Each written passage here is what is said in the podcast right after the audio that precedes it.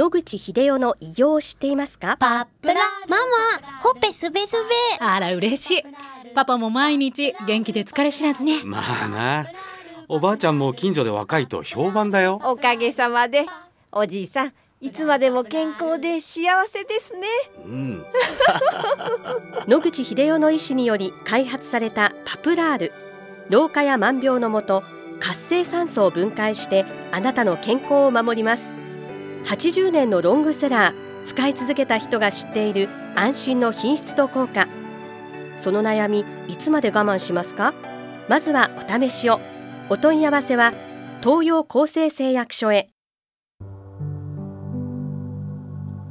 白川先生おはようございますはい、おはようございます。今週もお話をどうぞよろしくお願いいたします。はい先月のお話の中で、安定要素というはい物質を飲むというお話が出てきたんですけども、こちらについてお伺いしたいと思います。安定要素水が癌に効くかもしれないというヒントは、バセドウ病という甲状があります。はい。甲状腺ホルモンが全身にいろいろな作用を及ぼす極めて厳しい病気です。まあ私35年医者をやってます。先輩後輩にもいろいろ聞きましたけど、未だかつてバセドウ病の患者さんで癌の患者さん一人も見たことがないんです。甲状腺ホルモンが高いということは、癌を強く予防しているということを示唆していると思っています。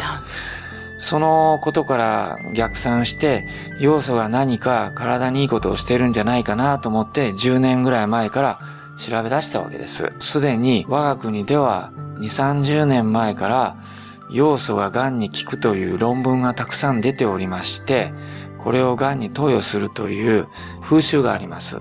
で、どうして要素が効くのかと言いますと、要素というのは、フッ素や塩素と同じハロゲン属元素という同族元素です。これらの元素は、フッ素は歯磨き粉に入ってますね。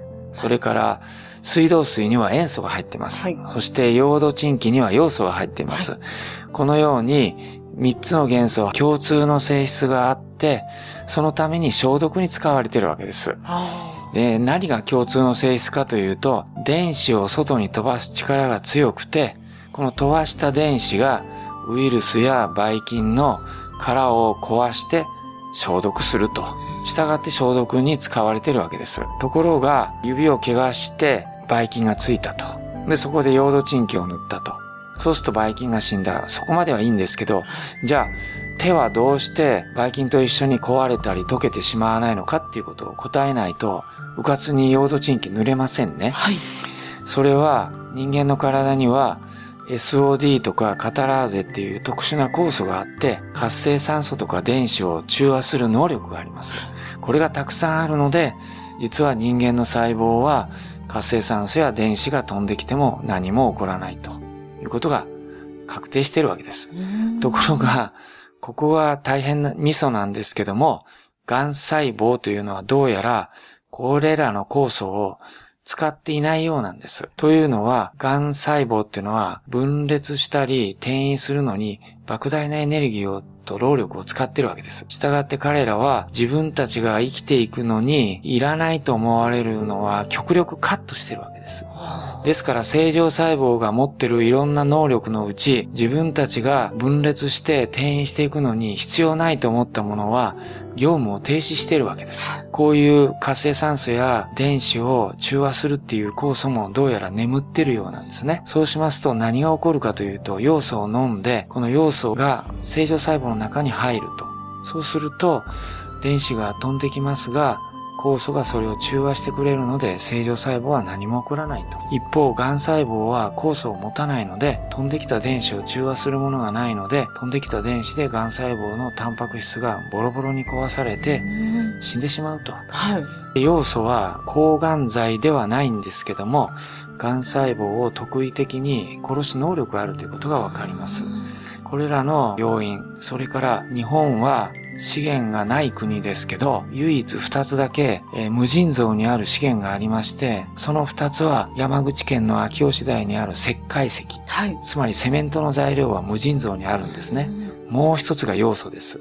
世界で一番要素がたくさんあるのはチリと日本でこれだけでも世界中の要素の9割以上を占めてます。で、チリが一番多いんですけど、チリの要素は石の中に入っているので、石を壊して抽出しないと要素が出てこないんです。はい、ところが日本の場合は、あちこちの沼から出てくる水の中に大量に要素が入ってまして、はい、それを集めてきて、フィルターにかけて、こし出すだけで要素が取れるという非常に特殊なものです。はい、ですから、世界の要素の輸出のもうダントツぶっちぎりで8割ぐらいは日本の製品です。はい、なので、いくら要素を使っても十分あるということで、これらの要素これもダジャレですね。踏まえた上で、たくさん資源があって、バセドウ病の例からもしても、どうやら癌を殺す能力があるらしいと。こういうことでよく使われてきたと。はい、ということで我々も要素に注目してきたと。こういう経緯があります。はい。これ飲むということですから、胃腸系の癌に効くということですか？えー、っと、すべての癌によく効きます。特にですね、この要素が今注目されているのは、転移を防ぐ能力が高いようだと。いうことが分かってきつつありまして、特に僕らはステージ4の患者さんをやっておりますので、これ以上転移を防がないというために安定要素を飲ませるということが多いです。したがって逆に言うと、ステージ1とか2の人によっぽど初期から転移をしている癌じゃなければ、あまり意味がないというふうに思います。あの、安定要素の安定ってどういう意味なんでしょうか、はい、昔からヨード鎮気をそのまま飲めば甲状腺を壊して死んでしまいます。はい、ですので無機ヨードというのはそのものは非常に危険なんですね。ですからそれを、つまりヨード鎮気の要素を水に溶かして飲んだら死にます。その要素を人間の体に飲んで甲状腺で壊れないようにしてやる措置がいるわけです。そのためにいろんな処置をしたり、いろんなものを混ぜて、その向きの要素を安定化、まあ要するに安全という意味でやっています。はい、それをするためにはいろいろと条件がありまして、その条件をきちっと守ることによって安定的に癌を殺して安全性が保たれるという意味で、我々は安定要素水という名前を付けました。ありがとうございます。はい、大変興味深いので、また来週このお話をお願いいたします。はい、お話の相手は FM 西東京の飯島千尋でした。